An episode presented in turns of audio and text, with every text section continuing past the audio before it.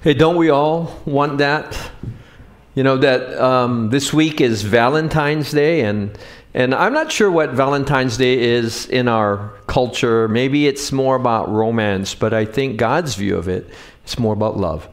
Romance waxes and wanes, but love keeps growing. And so some of us, you know, maybe unless we're newlyweds, you know, we kind of understand the, the fact that that you know, you can have the romantic infatuation stage, and there's nothing wrong with that. That's a that's a wonderful time. But to be honest, for most of us, I think that marriages and relationships that last, that they're based not on romance, but they are based on love. And so our hope, our prayer for you this week, this Wednesday, uh, whatever your um, whatever your kind of dating life, whatever your married life, whatever your marital state uh, status, uh, whatever that is, uh, we pray you would be growing in love and being experiencing His love. And uh, hey, this this evening we're going to uh, change gears a little bit, and we're just starting a very short series. It's going to just be at three weeks, and uh, we're going to talk a little bit about something that maybe some of us might think, oh, we do it all the time, um, and it's on worship. And we do gather corporately, and we just had a, a musical kind of a worship time, a corporate worship time, and that's, uh, I think, a critical part of uh, the gathering of God's people. But I'm not talking necessarily about that, but worship is what God wants and what we need. So when I say worship, um, obviously it goes beyond singing. It goes beyond the music. It goes beyond what we do in our corporate time together, although that is an important part of it. And so this evening, um, would you be kind enough? We're going to just um, read a few couple verses together, and we'll jump in our our, our new series this this evening. Because sometimes I think there's misconceptions about worship, what worship is, what what God wants, and what we need. And so we're going to read together, beginning in Psalm 100, and we're going to be reading in verses one and two. So would you be kind enough to stand? Let's stand in reverence for God, reverence for His Word, and then let's read what it says. Ready? Begin. Shout with joy, Lord, all the earth. Worship the Lord with gladness. Come before him singing with joy. And this praise that he talks about is it, it, it, actually literally means where it says shout for joy, it says make a loud noise, right? It, it's saying that be exuberant. It's saying it, it's saying um, be deliberate in this aspect. And when we think in terms of praise and worship, there's a number of terms the Bible uses. Some of those uh, are meant to give honor and to uh, bow down and worship. Some uh, Greek words are literally meaning to get on your knees before and to kind of kiss the hand. Uh, but what all of those things try to say, it's to ascribe some sense of worth, of value, of honor, and that worship, we understand, is the language of heaven. It's something that we will do for all of eternity, not just in this life, but the things in the next life. The angels worship, people will worship, but but it, it's not dependent on your musicality. It's not dependent on your talent. It's not dependent how long you've been a Christian but it's something that God desires deeply, and it's something that we need. Let's read one more verse, and then we're gonna uh, we're gonna let you guys sit here. It, it says it like this: Psalm one seventeen. Let's read what it says. Ready? Begin. Praise the Lord, all you nations. Praise Him, all you people of the earth. And so God wants the people of God to praise him. God wants the believers to praise him. God wants the, the nation of Israel to praise him. But he says it's not limited to that, right? He wants everybody to praise him. And so before you're seated, do me a favor, just turn to your neighbor and says, God wants you to praise him. And then you can have a, a seat. Okay.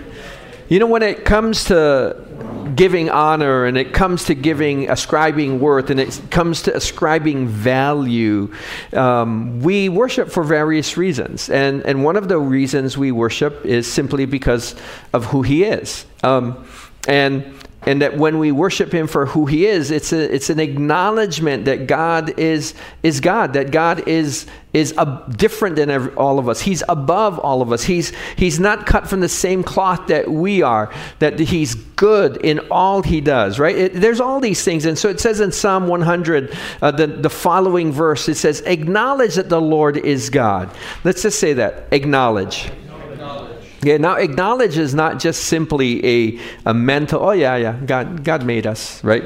Uh, but he says that he made us and that we are his. There's, he starts talking about the relationship to his people. We are his people, the sheep of his pasture. And God talks in terms of this aspect of not just simply understanding who He is, but us understanding our relationship to Him. And that when we worship, that sometimes it's it's it's spoken of in different ways. It's spoken that we could do it quietly. We could do it with music. We could do it with a sense of exuberance. We could do it in a moment of reflection. We we could do it on our knees and our and prostrate before god. And we can do it kind of in the midst of uh, of the toughest times in life. But it says it like this in mark 12 30 and it says this very familiar passage for many of us. It says, You must love the Lord your God with, can we just say those last parts? All your heart, all your soul, all your mind, and all your strength.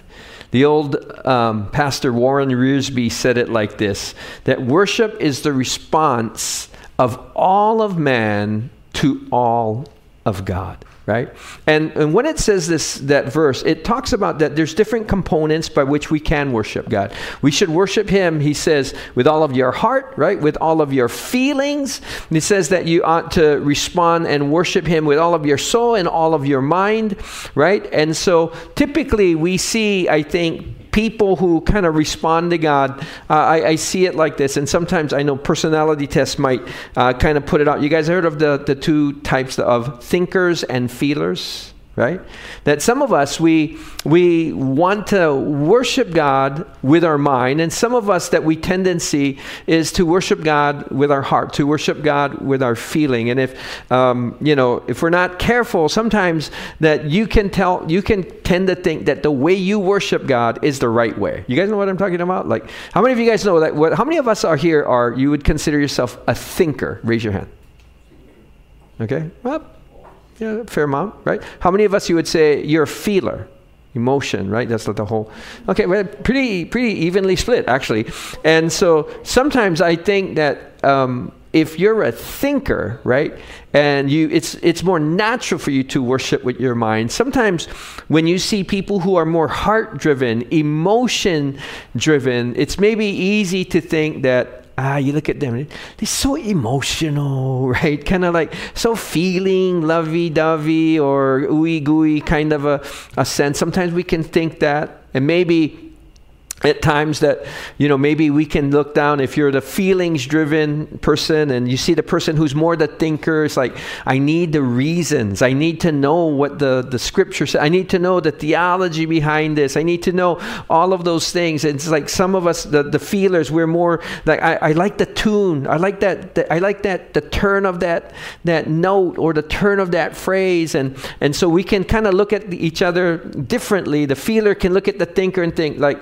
you guys, you know what a Holy Spirit? You need the Holy Spirit, kind of, a kind of a situation. And, and so, to be honest, we all know that we need both, right? And the scripture is imploring us that not just that if you're a thinker, just worship God with your thoughts. He says, but you too have to worship God with all your soul and all your and all your heart, all your emotion. And if you're a feeler, that you're not saying, okay, you just worship God with all your emotion and with all your feeling. He's saying you too now. You have to worship God with all your thoughts, right? And that all your your soul. That we're we're both called to kind of stir up parts of us to, to worship. And that when we when we come to this part, like I think that you know that if you're uh, uh need to understand about stirring up that sometimes you know that you need to stir for some of us if you're a feeler your probably your tendency is to stir up your thoughts and if you're in a, a, a feeler you have to stir up you're thinking. You know, um, the other day I was uh, we were watching a movie at, at my house, and I had an opportunity to kind of stir something in my son. We we just turned on the movie. I had no idea what it was about, really. That you guys heard on? I guess it's on Amazon. Everywhere, everything, all at once. Are you guys are like? It's uh, like Michelle Yeoh, right? The Crouching Tiger, Hidden Dragon lady, and the, the whole uh, kind of a thing. She's in this, and I didn't understand in the beginning, but pretty quick when you watch the movie, you can understand that they're talking about the multiverse, and the multiverse seems to be a huge deal in all the Marvel kind of uh, movies and, and other movies tend to talk about that. Are we familiar what we talk about the multiverse? And that whole concept is the the theory is that there are multiple universes or multiple realms that are parallel. And so, uh, do me a favor, look at your neighbor. Look at your neighbor. So, like in this world right? You look at your neighbor and maybe you're looking at your spouse or maybe you're looking at, you know, your, your, your friend or whatever the case. But in another world, they would be different. They might look the same, right? They might look the same, but maybe they would be totally different personality. They would have a totally different job. And because the issue is that whenever you face a, uh, a decision, there's always a branch, right? Whether you will do A or B right? You make decision one, you make decision two. And they say that every time you make that decision in the different in the different universes that are out there, in the different dimensions that are out there, those changes, those decisions would kind of work out to a different kind of outcome. And over time you become different, right? So there's this aspect. And so we're watching the movie and uh, my son asked me, "So dad, do you think like that the multiverse is real? Right? Is it anywhere in the Bible about the multiverse? And I, I just said, no, that's just from the pit of hell. Like, no, I didn't say that. But uh, I said yes and no. I said yes and no. He said, what do you mean, yes and no? Well, I think the Bible is very clear that it talks about possible worlds, worlds that you don't live in but are possible. And what do I mean by that? And there's a portion in, in 1 Samuel 23, and some of you guys might be familiar with this story, where in the Old Testament, uh, David, who is not yet king, he's actually on the run from Saul yet at this point. Uh, but he has his cadre of guys, right? He has his 600 men, and, and they're kind of running around with him. And and, and God tells him that there's a village that's gotten invaded by the Philistines, this village called Keilah. And God tells David, Go to Keilah and rescue them from the Philistines. And so he does. David is obedient. He's the hero. He's the conquering hero. They're all happy and, you know, they welcome him. They love him. They provide for him. And then it says that it becomes apparent that Saul hears that David is in Keilah, and David, Saul is very jealous of David, wants to kill David. And so he starts making his way. That news comes back to David in Keilah, and he comes before the Lord and he says, Lord, if Saul comes and demands my head, will the people of Keilah turn me over? And God says, Yes, they will right? So what does David do? He gets out of Dodge, right? He gets out of Keilah, right? Now, what is it saying in that? That is that the is that evidence of the multiverse? No, it's saying that there is God knows all the possibilities that are out there. Right? And that if you do stay, they will turn you over. God can tell not just what happens, but what could happen. He knows that all about your life. You ever look back at your life? What would have happened if I did something different? Right? I, uh, one of those things is that I, I, think about this, and we're talking. I was talking with Kyle, I guess, on Sunday, uh, Wednesday or whatever. We were talking about that uh, we we're same age, same graduating class. That I'm the same graduating class of uh, Obama, right? Same graduating class as Obama. And during high school, uh, when I was in high school, my mom, or before I went to high school, my mom and dad asked me, Glenn, do you want to go to Punahou? Right? Instead of Leilehua, right? Because I grew up in Wahiawa. And And I was just thinking, well, I know it's a better school. I know it's a, uh, you know, it, it's supposed to be good. My sister went and and the whole thing, and my grandfather was willing to pay for me to go to Punahou.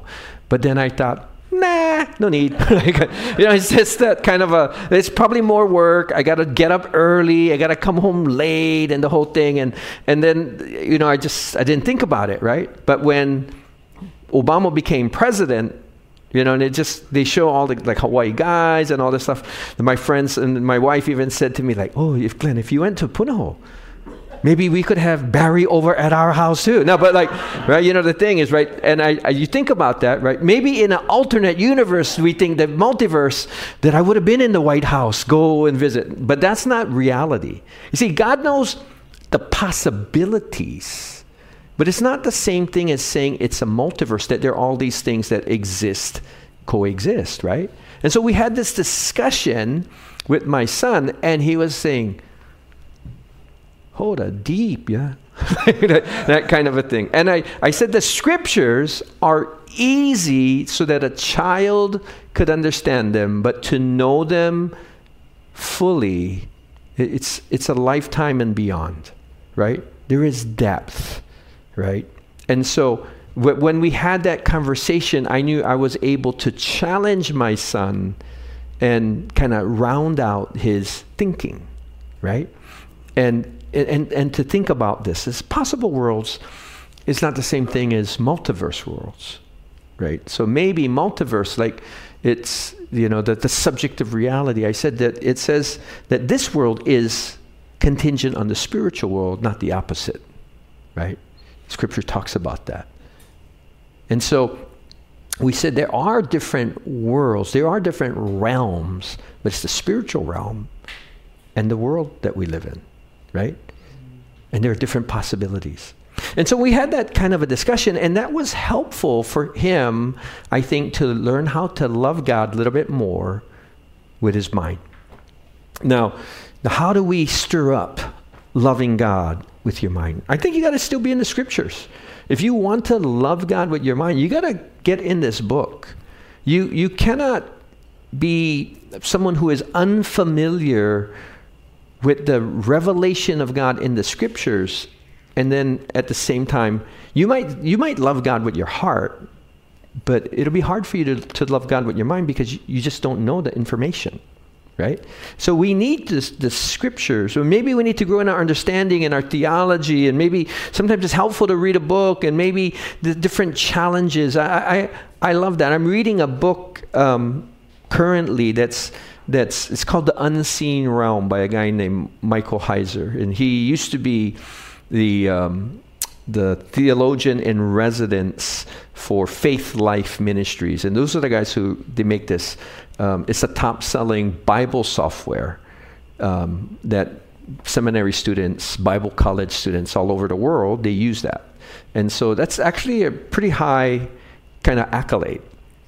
And, and he talks about some of these, uh, uh, some of the, my understanding. He challenging me on some of my understanding of the Old Testament, but at the same time, it's validating things that I have struggled with, with a more, if supernatural answer, if not necessarily a more um, kind of a rational answer. Some people, this is how they read the Bible. They try to find a rationalistic explanation. So, how did the Red Sea get split so Moses could go through it? Oh, maybe there was an earthquake and there was a, a, a crevice that opened up and then it swallowed. And so they have to look for a natural explanation by which they can have a spiritual belief, right? But to be honest, if you read the scriptures, it clearly explains to us a supernatural worldview that the God of the universe acts and moves in our realm in ways that sometimes just do not make rational sense. It's not the subject of, of the physics of our world. And so, if we read the scripture only believing the things that you can have a rational, scientific explanation of, you will miss your, your ability to worship God will be cut so small.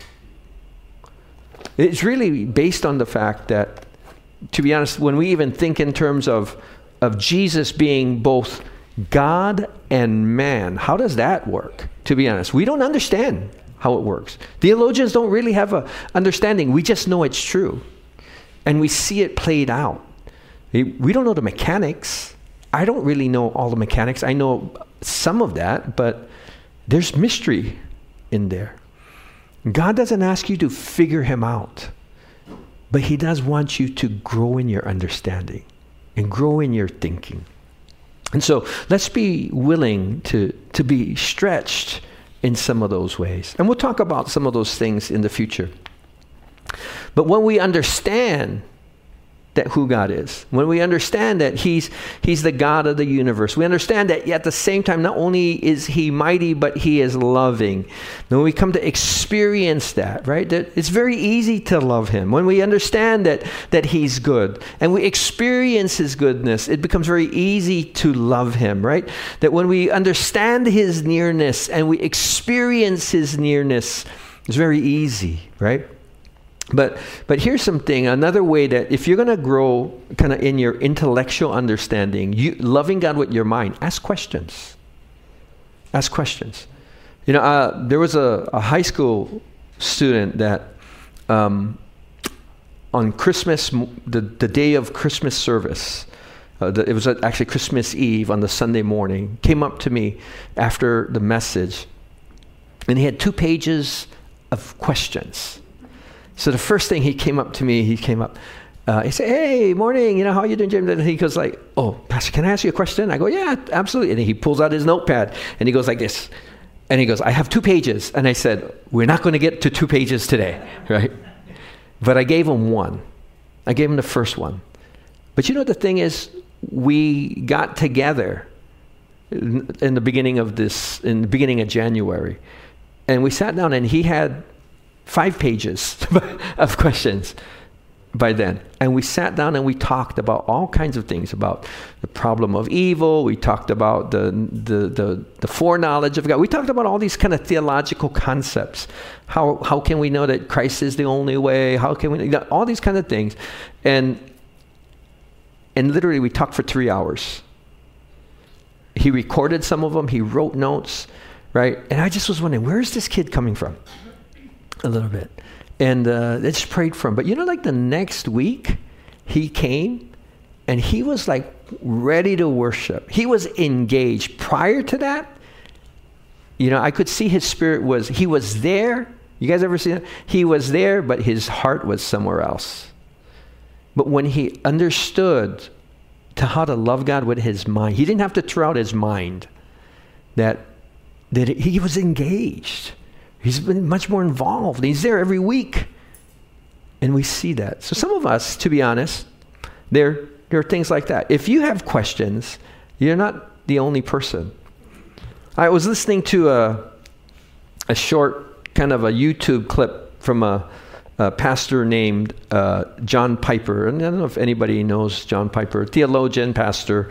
Um, and he, he started reading a quote of someone and he, it was really a question that this guy had about the faith and about worship. Because he says in this, he says, if God is God, right? It's the same. And by the way, I had the same question as a as a young believer, so that's one of the reasons why I listened to it when I when I heard that thing. He says, if God is God, an omnipotent omnipotent being, why should we worship Him? We didn't ask to be created, and our lives are often troubled, and we have our own issues and responsibilities and busyness. Why would God want us to worship Him? Right? If God is God, what does He need my worship for? He's still God whether I worship Him or I don't worship Him. Why would God want to worship? Because we know human tyrants, right, who are puffed up with pride and crave adulation and uh, uh, adoration and, and, and homage. Um, but if God is morally perfect, he wouldn't have those defects, right? So why then do people have to worship every Sunday? Now, in other words, this guy is saying if God is God, why does he want worship? Because the only reason I can think of is he has some moral defect. He somehow needs to be reassured. He somehow needs, is insecure that he needs this aspect. Like if I, if I were to ask you today, like in this, in this setting, whether you're at home, and we just say this, is that I need you to, to worship me. One, you would think I was crazy, probably, right? But you would also think there's something of a defect in me, right? Something of an insecurity, right? Something of a, right? Would we say?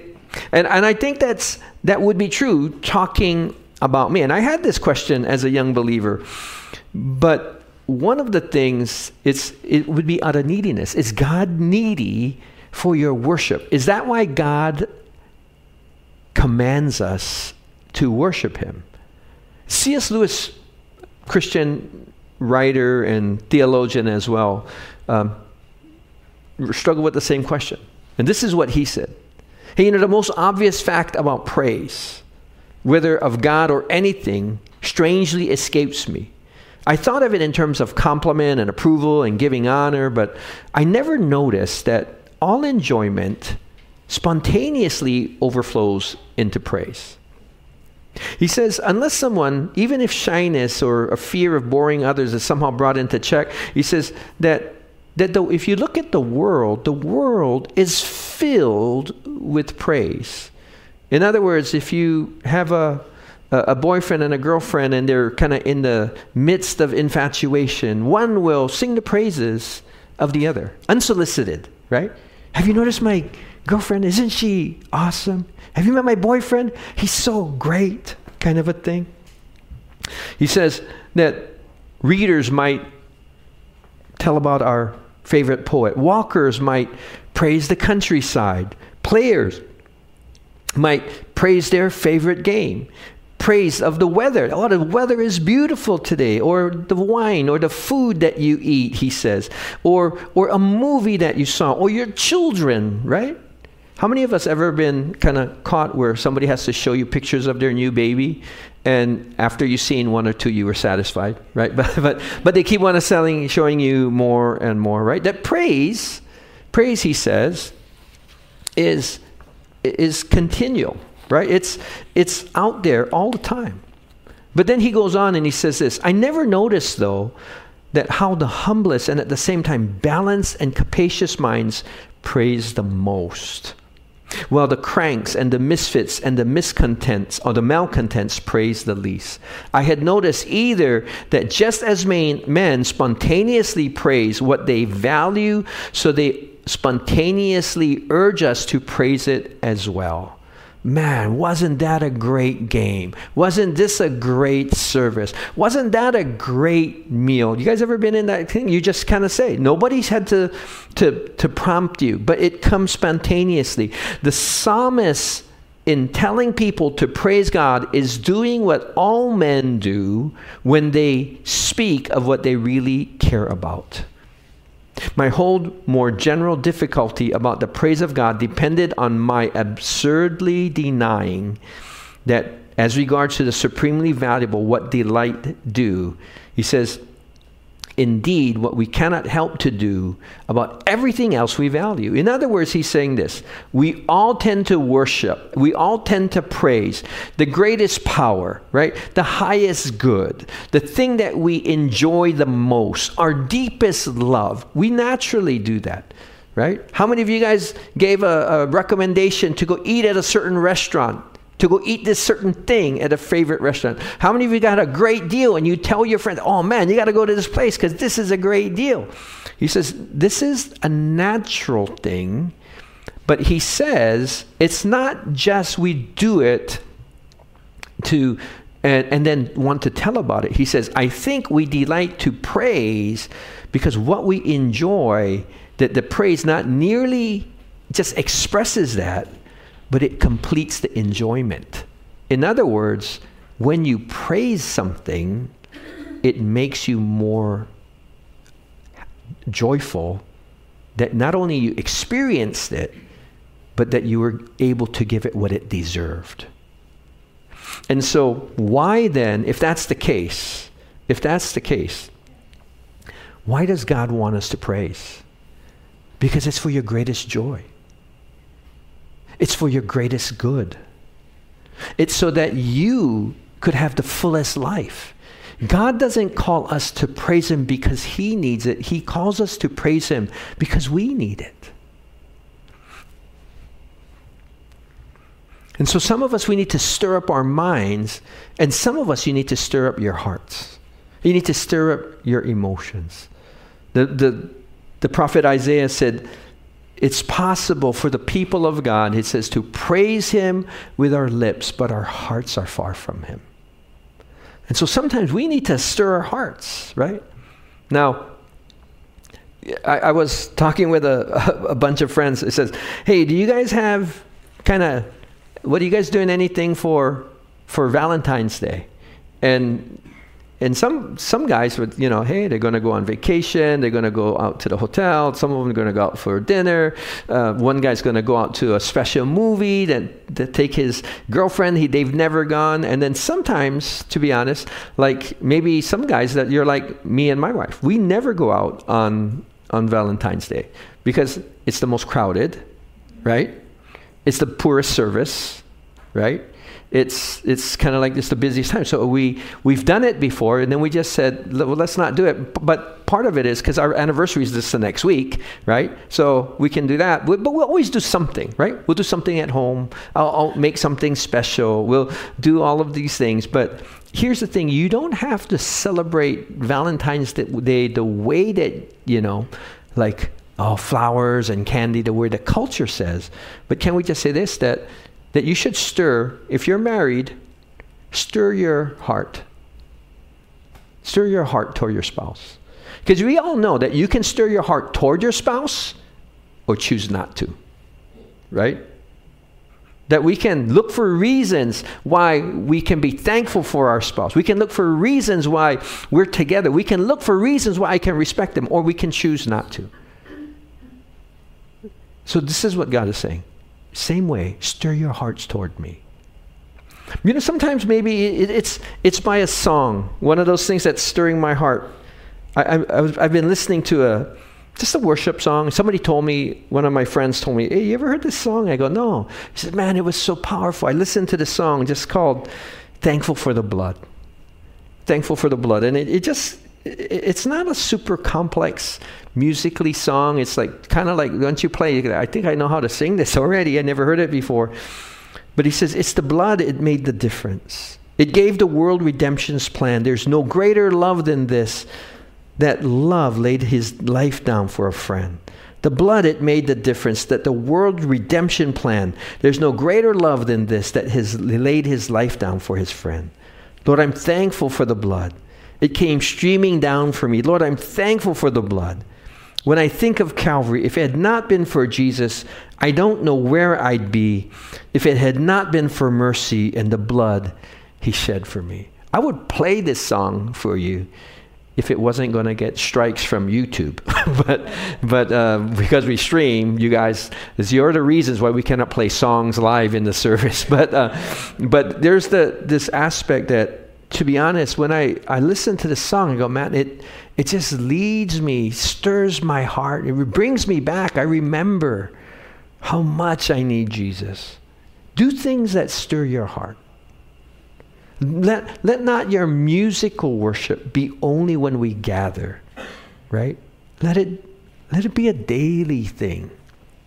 But it helps me to stir my heart because we all love and worship the greatest powers, the greatest skills, the highest good, the deepest love.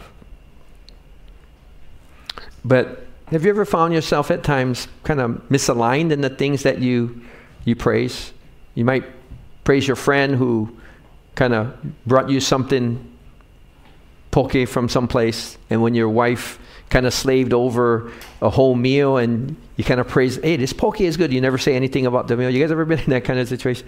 I, have been in that, and I learned not to do it. But, um, but one of the things that God says to us as well, I think, is that He challenges us to worship Him faithfully. He challenges us to worship Him faithfully.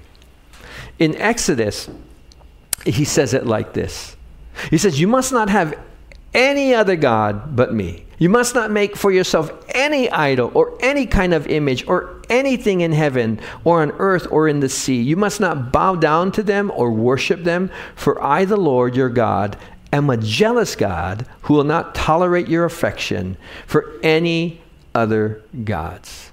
Now, when I read that in the beginning, I was thinking, like, I thought jealousy was bad, right? Is God a jealous God? I think what God is saying in the midst of that is that God desires faithfulness. And do we all not desire faithfulness? If you're in any kind of a long term relationship, we all desire, inherently desire faithfulness. To be honest, even if you have been tempted to be outside of that, if you were to learn that your partner was unfaithful, you would still be hurt, right? Because we all crave faithfulness, even if we are struggling at times to be faithful. Because what God's looking for is loyalty. Would you do me a favor? Would you turn to your neighbor? God values loyalty. Right? In many ways, that's what faithfulness is. God, like, how many of you guys value loyalty? You value loyalty in a friend. You value loyalty in a in a company setting. You value loyalty from your spouse. You value loyalty from your your children, right? You we value, we all value loyalty. God values loyalty too. Now, when we value when he values loyalty and we worship, to be honest, it's one of the ways that we en- engage in spiritual warfare. I don't know if you guys uh, uh, understood that part of that loyalty, I, I really believe, is a spiritual warfare element. Now, some of us know that Jeff had mentioned tomorrow there's some kind of game tomorrow. It's called a super something. No, it's getting right, but right, we all know that tomorrow's going to be Super Bowl, right? 1:30 Hawaii time, right? Over 100 million people, they say, are kind of going to be watching this game throughout the world. There's like, and those of you guys who football fans, you guys know this is a repeat, right? So uh, they Chiefs and the uh, 49ers played before, right? Was it 2019, right? And the Chiefs came out on top, and so there's kind of a it's the grudge match, right? So we we kind of understand this aspect, and during that time, there's going to be households tomorrow like, I don't know where you live, all of us where we all live, where you all going tomorrow, if you're going to Super Bowl party or not. But there will be spontaneous moments where, like, a group of friends, they're going to just stand up and go, ah, right? Is that going to happen tomorrow? And it's like somebody's going to be scooping the, the nachos and then when that play happens, go and get food somewhere along the floor, and then they're going to make apologize. And right, this is going to happen tomorrow, right? Nobody is commanding it, right? But because we kind of love the game, or even if you don't love the game, why do you watch the game? Because it's the best of the best that are playing, right? Or some of you guys love the commercials. I understand that. You might there's all that. Now, when I say that, God is saying, is God saying, by the way, that it's not good to love football. No. But if your love for football eclipses your love for God, he calls it an idol. Right? And it's, it's the same. It's, it's anything. What is an idol?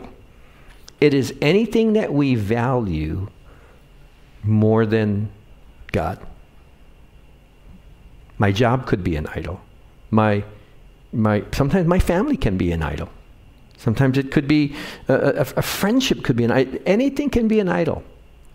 So this is what though, you know, you, and we get temptations, right? Yes, we're, we're all human. There's nobody here who doesn't get tempted, right? Do me a favor, turn to your neighbor and says, if you're not tempted, you're not human, right? right? If you're never tempted, you're not human, right? Because human beings get tempted, right? So, this is what God is saying about those things. When you say, I'm not going to put my temptation, now we struggle, we struggle. But I, when I'm not going to give into that because I'm going to honor, I'm not going to worship anything more than my God. What do we do? We are telling the spirits that tempt us in sensuality. Tempt us to give into our anger. Tempt us to give into pride. That tempt us into just being, you know, obsessed with kind of materialism. The, tempt the, the, the spirits that tempt us in those things. We say, You are not my God. God is my God. It becomes a form of spiritual warfare by which we place the enemy under the feet of Jesus. So tomorrow, I hope you still enjoy the game, right? Like, you can still enjoy the game, but that means better come church first. No, I'm just kidding. I'm just joking. That's not the, the whole point. But here's this aspect God desires faithfulness, God desires loyalty. Because it's at the feet of Jesus that when we bring all things before the feet of Jesus, that we we just it's it's like what it says in second uh, in chronic sorry Colossians 2 where that at the cross he says that that the certificate of debt that was against us was nailed to him right? All of our sins. And he says it's because of that that he triumphed over the principalities and powers of this world. And when you crown Jesus king, you do the same thing. And that's spiritual warfare. If you want to have victory, just love God faithfully. That's part of it. That's just part of it. And so God does it for who? For, for himself? No, that you might have victory, that you might have a, a sense of overcoming. And then we praise God for and worship him for what he's done. In Psalm 104 says this. Let's read what it says. Ready? Let's read. Enter his gates with thanksgiving. Go into his courts with praise. Give thanks to him and praise his name. For the Lord is good. His unfailing love continues forever, and his faithfulness continues to each generation. Right? And so, what does that mean? He says that when we come, would you remember how he saved you, right? Would you remember how he helped you? Would you remember how he answered your prayer? What has God done for you? That we, we ought to be remembering that. We ought to be thankful for that. Remember how his wisdom and his goodness displayed itself beyond what you were able to imagine. You guys ever been in that place? You go, you had a way to work it out, right? Don't most of us that when we ask God for something, you already have a way to figure it out? But I, I've had that kind of a thing. That when we were praying for a new building in Kapolei, we were looking at the old Tamura. That was really at the end. That's where it came down to, and we did the measurements. We started working on the drawings. We we started. Um, uh, we, we were trying to. Ne- we are negotiating the the terms. Uh, we came to pretty favorable terms, and then all of a sudden, some things kind of got in the way. Right, some things that they promised that didn't you know they they started to backtrack and then we started saying well if you do that then we have no we there's no way we can have a timeline right? We, if you back out on that stuff, now there's no way that we can figure out, like, is, could this be years before we get our permit? Could this be, there was, it kind of got to that point, right? And you know, when that happened, I, can I tell you, I was so discouraged, right? Because we had invested so much time we had invested so much effort, called in contractors, got people to kind of figure out design, kind of workshopped it in the office and kind of looking at all those things. And it, the space was the right size. It's not that far, right in, like not far in in Barbers Point, right off on the main road. We were kind of in that place. Now, I was so discouraged. And then all of a sudden, I was driving through and I just looked at Ho'okele and I just said, maybe we just go back to the school. Why did I go, want to go back to the school in the beginning? Because I was prideful, to be honest. I thought, you know what? We're done doing schools. We're done being portable. We did portable for 20 years. I mean, you guys like, I'm not the same age as I was when we started 20 years ago, right? And, a lot of us too. We're not the same age 20 20. Like we're this has been a long time, and we've been in this space for a bit just because of the pandemic. But I, that wasn't my goal. But you know, like as being in that place, we spend a fraction of the cost. We could go in immediately. We're much more visible in the community some of the people that are coming are because they just basically live right next Chad's neighbors and, and Anella's neighbors. They're just people that they drive by, they see the signs, they see that, and people are coming, and people are making decisions, and people are wanting to grow, and some people are wanting to get involved and get to serve. And you know what? I have to say, Lord, you know what? Your way is better than my way. You just your way was better than my way. And and and the whole Proverbs five and six is, you know, 3, verses 5 and 6, you know, trust in the Lord with all your heart, right? And lean not on my own on your own understanding. Sometimes I lean on my own understanding, right? But that wasn't God's plan. That wasn't God's plan. And maybe in the future, right? Maybe in the future. But but in this time, in this season, it allowed us to get up so quick when that happened. And so trust Trust Him and be thankful. Be thankful for the things He's done. I'm thankful for that school. Even some of you guys, how many of you guys freeze in Ho'okele every once in a while? Be thankful that you can bring blanket if you like. But uh, be, right, be thankful that there's, it's not perfect, but, but it's, it's a great location. But it says this in James 1 7, uh, 117. It says, Every good and perfect gift is from above, coming down from the Father of the heavenly lights, who does not change like shifting shadows. Every good thing in your life, he says, everything that is truly good was birthed in God's heart. Right? Before it was your plan, before it was your dream, it was in, in God's heart. Right? You know, um, when we moved into this community, when we moved into Kapolei, one of the things we wanted to do is obviously we wanted to have a house. And um, and a lot of you guys know that you know being a missionary i kind of gave up the idea of ever owning a house when i went into the ministry. And uh, and some of it is pragmatics because when you're making $11000 a year it's impossible to buy a house uh, as a missionary.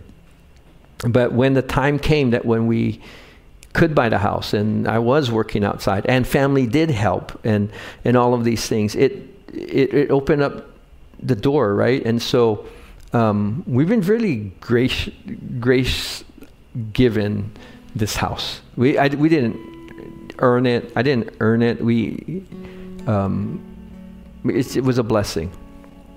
And when we, before we took ownership of the house, before we, when we picked up the keys, before we ever went into the house, we were excited. But he said, "Hon, let's stop before we go in the house," and we just laid hands on the door and we said, Lord, this is this house is a sign of your faithfulness.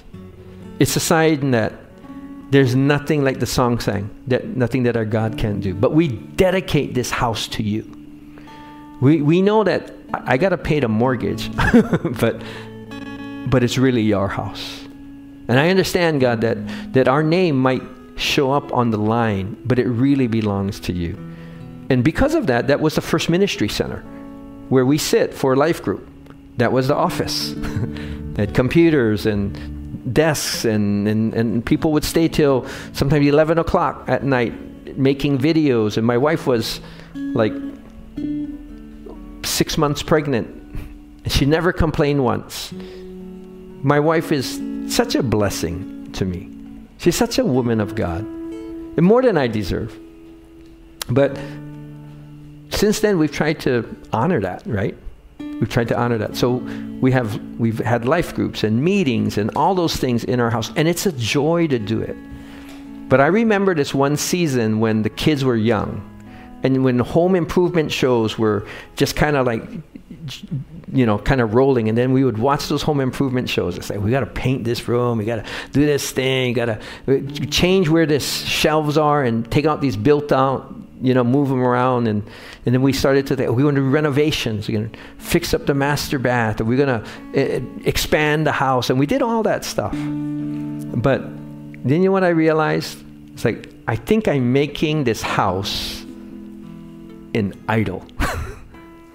I'm putting so much energy into the house. So now I don't do nothing for, no, I'm just kidding. That's nothing. But but I needed to say that the most important things is yeah, are there things that we'd love to do for the house? Yeah. But, but it's more that what's the function of it? It's a great home for us, but I'm glad it's young adults come. I'm glad that our, our friends come on, on Thursdays for kind of like our age life group, right? And uh, I, I'm, I'm grateful that we, we have meetings and, and stuff, and we have people over. I, I'm, I'm grateful for all that. But I thank Him because that's what He did. But it's important that when God gives you something, that you honor Him with it. Oswald Chambers, the old kind of a spiritual leader, said this. He says, Worship is giving God the best He has given you. Be careful what you do with the best you have. Whenever you get a blessing from God, give it back to Him as a love gift. This is what we tried to do. Take time to meditate before God and, and offer the blessing back to Him in a deliberate act of worship. If you hoard a thing for yourself, it will only turn into dry rot, just like manna did when it was hoarded. God will never let you hold a spiritual thing simply for yourself. It has to be given back to Him that He may make it a blessing for others. It's the same with financial blessings. That's why we take tithes and offerings. It's the same with skills and talents and, and abilities, and that's where people serve, right? So that these kinds of things. And so we need worship because these are the things that align our hearts. That we don't just get to spend time with God, but we can actually become more like Him and filled with His presence and filled with His joy. I don't know how many of you guys, anybody, you guys know Bose speakers, right? Well, when they make equipment, they sound check the equipment. And so Bose engineers have a, a playlist that they play on the speakers as quality control. And so it's not just like, hey, whatever kind of um, what's popular, but they have these songs that they play. Part of those songs uh, is Bruno Mars' 24K Magic. It's Tom Petty's Learning to Fly Live. It's Dave Brubeck Quartet Take Five. That's kind of more like my speed music. Um, but why do they have these songs? Bruno Mars, it says, because it has a lot of instruments from the highs that that's how they check out the, the, the quality of the tweeters.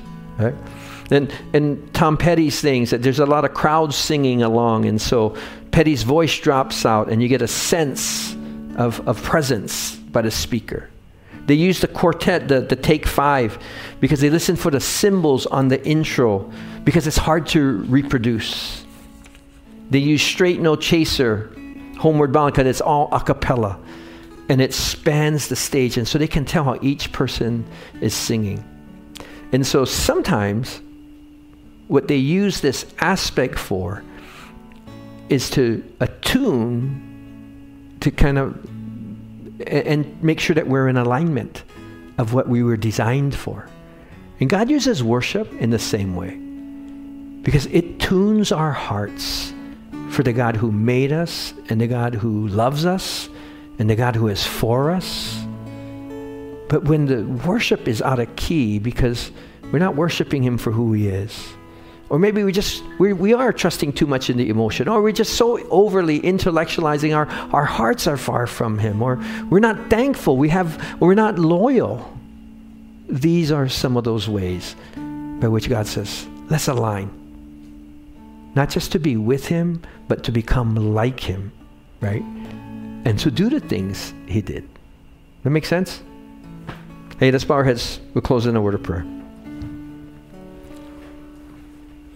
Father, I'm thankful worship is more, much more than music. I'm thankful worship is much more than singing. Lord, although we can worship in those moments, I thank you. It's anytime we want to honor and respond, Lord. That we want to respond to your goodness and we want to respond to who you are. We want to respond to your character. But even this, this evening, it's some of us that praise is when we declare it. Worship is when we respond to it, right? And so you may be declaring God's praise, but is there a place that God's asking you to respond? Maybe to see, stir up that you might love God more with your mind. Stir up that you might love God more with your heart. Stir up that you might be more faithful and be more loyal. Stir up that you might be more thankful. If that's you, just would you, we're going to just be silent for a moment and let you hear from God.